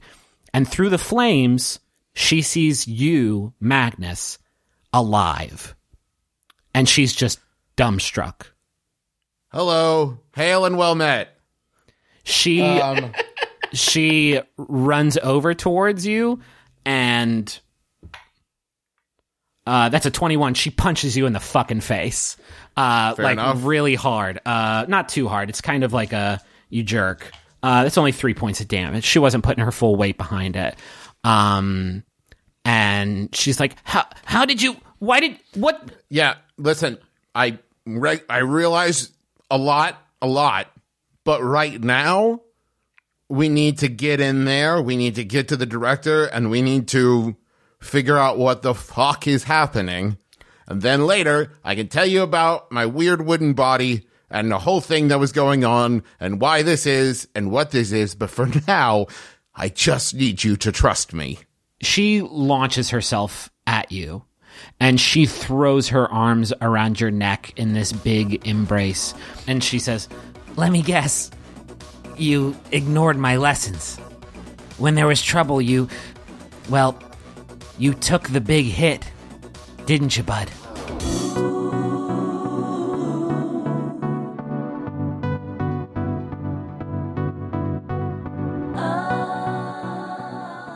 the four of you, Angus and Merle and Taako and Barry, are uh, in front of the director, and each of you kind of has a couple of guards standing nearby. Uh, Davenport is here, uh, standing up on the dais with the director, and uh, as you all sort of were brought into this room, Barry broke off and just sprinted towards uh, the director pretty pretty like uh, aggressively but Davenport actually kind of stepped in the way and they tussled just for like a second but Barry was pulled away and placed with the rest of you. And so the four of you are standing now um, sort of in front of the dais and up on the dais is the director and she's she is surrounded by this um somewhat opaque but you can see through it um magical barrier. And she's kneeling down and right next to her is one of those lead orbs. Um, and you actually see a little i think just to sort of drive this home there's a little um, uh, a little white star drawn on this orb with chalk. And she's kneeling over her white oak staff and she's channeling some sort of energy from the orb into the staff, which of course was the grand relic that she made when the seven of you first came to this world. And as you realize that you just had that thought, you feel like you feel like your brain just got fucking struck by lightning. And she looks at you as you t- both like kind of grab your heads and she says, um, "Oh my god. Did you did you inoculate yourselves?" Yes. We did. She says it's going to be too much. You're going to remember too much. It's too too specific. You'll be killed. Why why did you do that? Um We're stupid. Barry doesn't seem to be having as difficult a time um because well, because every time that Barry dies and turns into a lich, he kind of remembers it again anyway, so this process isn't quite as painful as him. And um, so he's just standing next to you as you are sort of uh, grabbing onto your heads, and he's looking up at the dais.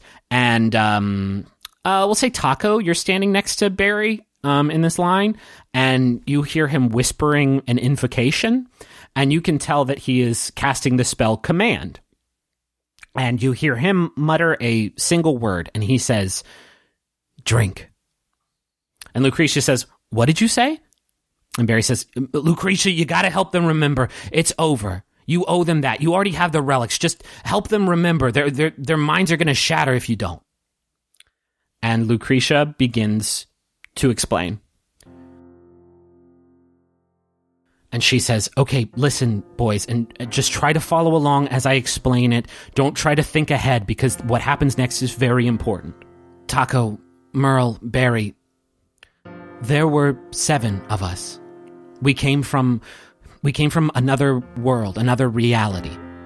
We were we were members of the Institute of Planar Research and Exploration. We were an elite team of scientists and explorers sent to sent to explore the realities beyond our own on this impossible ship, but something went wrong. We were we were pursued by a destructive force beyond measure or comprehension. So when we came to this world, the seven of us, we we made the relics to try to hide the light that they contained from the, the hunger that would consume us. But it was a mistake. We damned this world from the moment we put the relics out into it.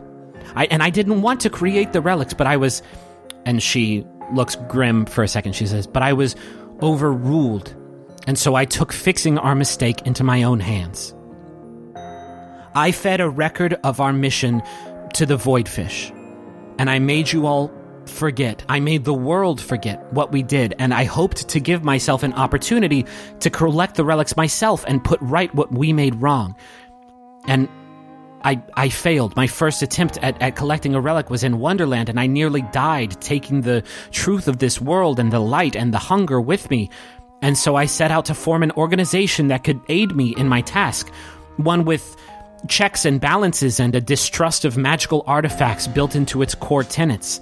But this too was unsuccessful. The reclaimers I sent out, the thrall was too powerful for them to overcome. And so I needed help, but the only ones I could trust with helping me collect the relics were the only people immune to their thrall, the people who made them. You. And the Voidfish, as it so often has, provided a solution a child. I was able to feed the child selections from the, our mission log, providing an essential redundancy. You could drink from the mother and learn of the existence of the relics and help me find them and destroy them, while the child could continue to hide the truth of their creation and the mission that brought us to this world after our long voyage. So I found you, the three of you. I ensured your employment with Gundren to bring you in contact with the first relic, and I created a grand story of rogue wizards exploiting schools of magic and evil liches to set you along the path, to provide you inspiration, and you did so well. But with these, and she gestures to the, the orb and her staff, she says, With the light of creation reformed, I can build a barrier to keep the hunger at bay. I can build a home that all of us can be safe in together, eh, save for Lup. I'm so sorry, Taako Barry. There was nothing I could do. And Taako, you remember Lup now, of course. How could you forget Lup? Those memories that you had in the chalice of your like lonely childhood, of you just like out on the road, just fighting for survival. There was something there that you couldn't quite perceive. Some, some static. It was Lup. It was it was your sister out there with you on the road, outcast but never alone. She says, So those are six of us me, Barry, Lup, Taako, Merle, Magnus, and of course the seventh, our captain. When I redacted the logs to feed to the second voidfish, I let you I let you keep your names while eradicating any information pertaining to the mission. But for our captain, his life was the mission. He was impossible to edit around, and so, unfortunately, his name was all he kept. And she motions to her side and then reacts with a start as a silver dish falls to the ground, sending a bag of coins and three Gashapon tokens bouncing down the steps of the dais. And there's Davenport. And he's holding the flask that Barry surreptitiously tucked into his hand. And he's wiping some ichor away from the edges of his mouth. And he shakes his head and he says, Lucretia, what have you done? and then the door opens. The last thing you see are Team Sweet Flips, kicking in the door to the main dome, revealing to everyone inside the catastrophic scene outside. And Merle and Taako, you see Magnus back in the flesh, and the director gasps when she sees him alive. Not out of shock again, but out of happiness. But her relief quickly subsides and is replaced with the same horror that is now creeping over all of you. Merle and Taako, as you see outside the door, you see those shadowy beings that assaulted Magnus earlier, and you recognize them too as the Hunger. But more importantly, you see massive, half mile wide tendrils of living darkness worming out of the sky above and colliding with the ground below to form thick, swirling pillars. And from those pillars, the Hunger's armies have begun to manifest, marching outward to raze the world below. It's the end of the world. Again.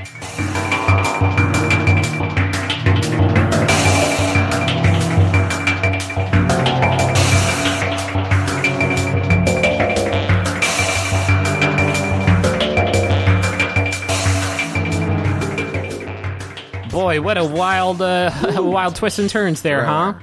Um, we are actually recording this right after we finished recording that bit, so, it's not sardonic. No, there's lots Yeah. of wild fucking twists and turns. And we're spent. We are absolutely Yeah. spent. Yeah, One picture thing- us just like towels around our neck, like bottle Yeah. of water. Like, hey, we've had a lot of fun here today, but you know what's not fun? Asking for money. Um, we'll we'll get to the asking for money. I think we need to clear two things up really quick. First off, next week, a lot of people have been asking for this. We're going to do another the the Adventure Zone zone, um, which is going to be a fucking. Worst name for any. It's really really good. It's going to be a tightrope walk for yours truly because like don't ask like, what's this mean or how's this going to ha- what's what's going to happen next? Because Oh, that's a good point. This the the Adventure Zone Zone is going to be your questions. So Yes. if you tweet them, use hashtag TTAZZ so we can you know find them. Um, and without giving too much away, the second thing is that the next proper episode of this show, which will be up on, I always fucking get this wrong.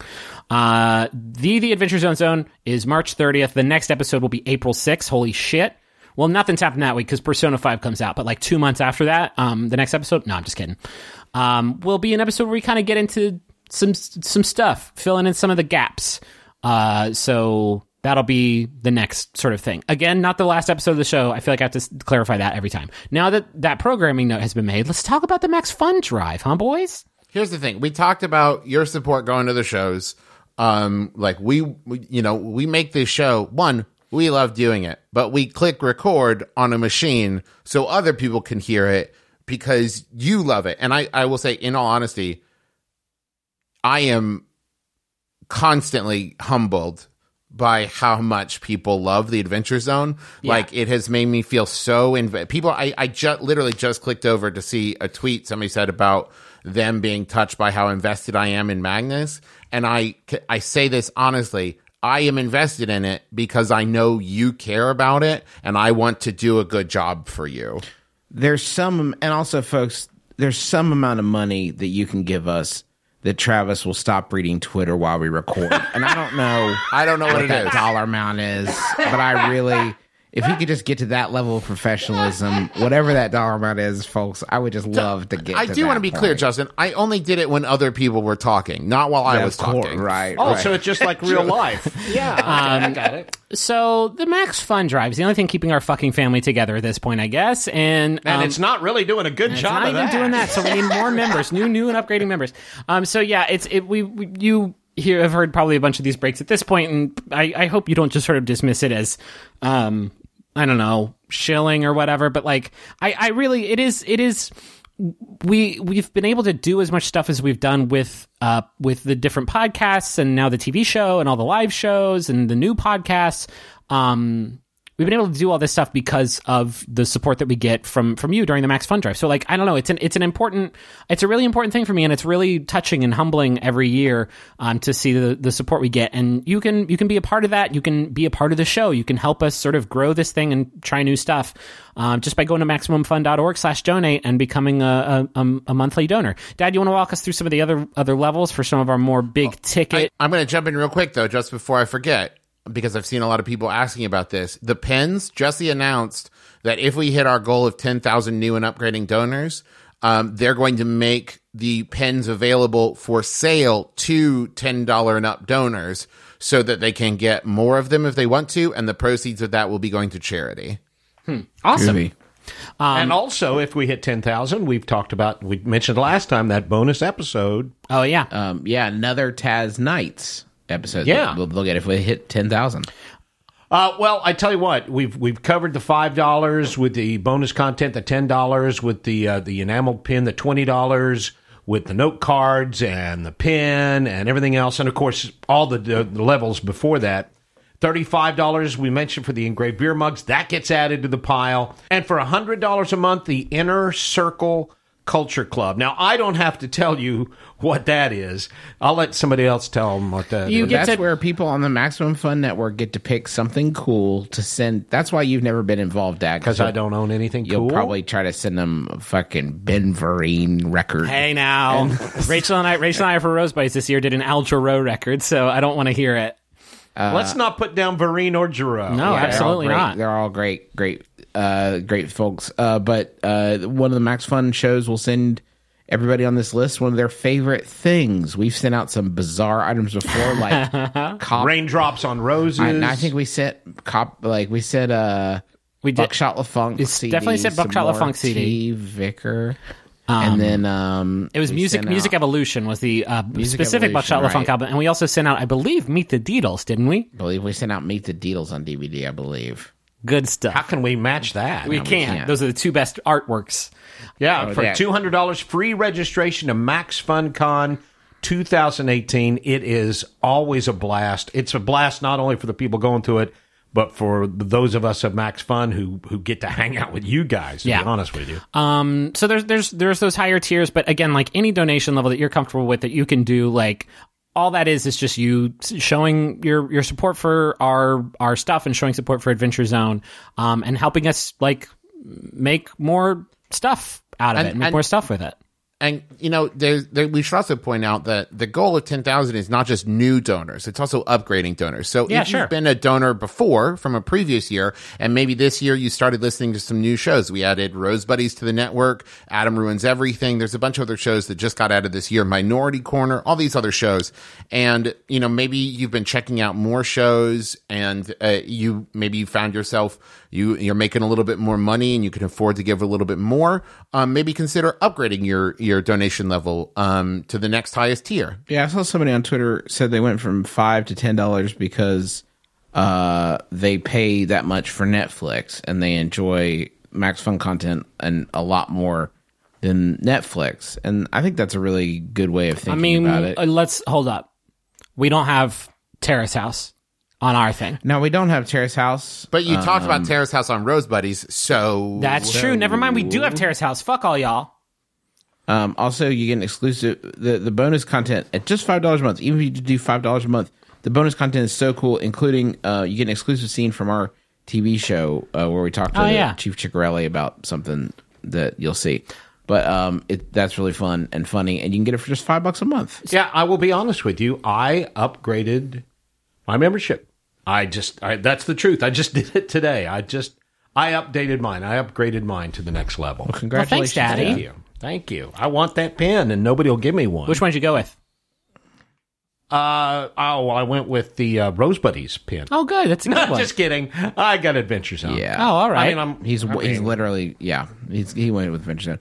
Uh, so if you can maximumfun.org forward slash donate or go to maximumfun.org and click the donate button. Either way, Sorry, I guess for this kind of anti like we just did like a big, huge fucking campaign long twist Oh, they turned it reveal, long and then ago. yeah, um, You really ought to build some kind of dramatic scene for the end of this message, Griffin. Can you not do that as Yeah. a DM? yeah, you Like, know what? this, like- there is actually like- there like is there We're surrounded. Yeah, we're surrounded by all these other podcasts. You know what? I will. I will actually drop a little thing here at the very end. A little. Um, there's like after the after the credits, and then fucking Samuel L. Jackson walks in. So, um, yeah. Here's one last thing, and we'll see you next week for the the Adventure Zone. Zone. Bye.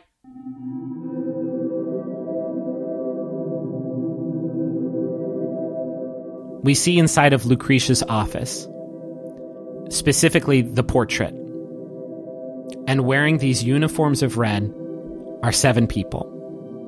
There's an elven woman who looks so much like you, Taako, and she has her arm around Barry, and they're both smiling. And Taako, you're just like front and center frame, and you're cheesing it for this picture. And Merle, you and Davenport are standing side by side, and you've got your shirt sleeves rolled up, and you're laughing and just like flexing and striking a pose. And Magnus, you're just kind of standing behind him and smiling and waving, kind of goofy. And in the middle of this this crew, with the same cautious smile you've seen hanging over her office for a year now, is Lucretia, and she's holding her journals. And she's surrounded by friends. And if you were in that office still, you could see it all now. You could see the seven of you celebrating a, a rare moment of peace and happiness during your harrowing journey. And it's time to remember this moment now and all the others that brought you to where you are today. It's time to reclaim your stolen century.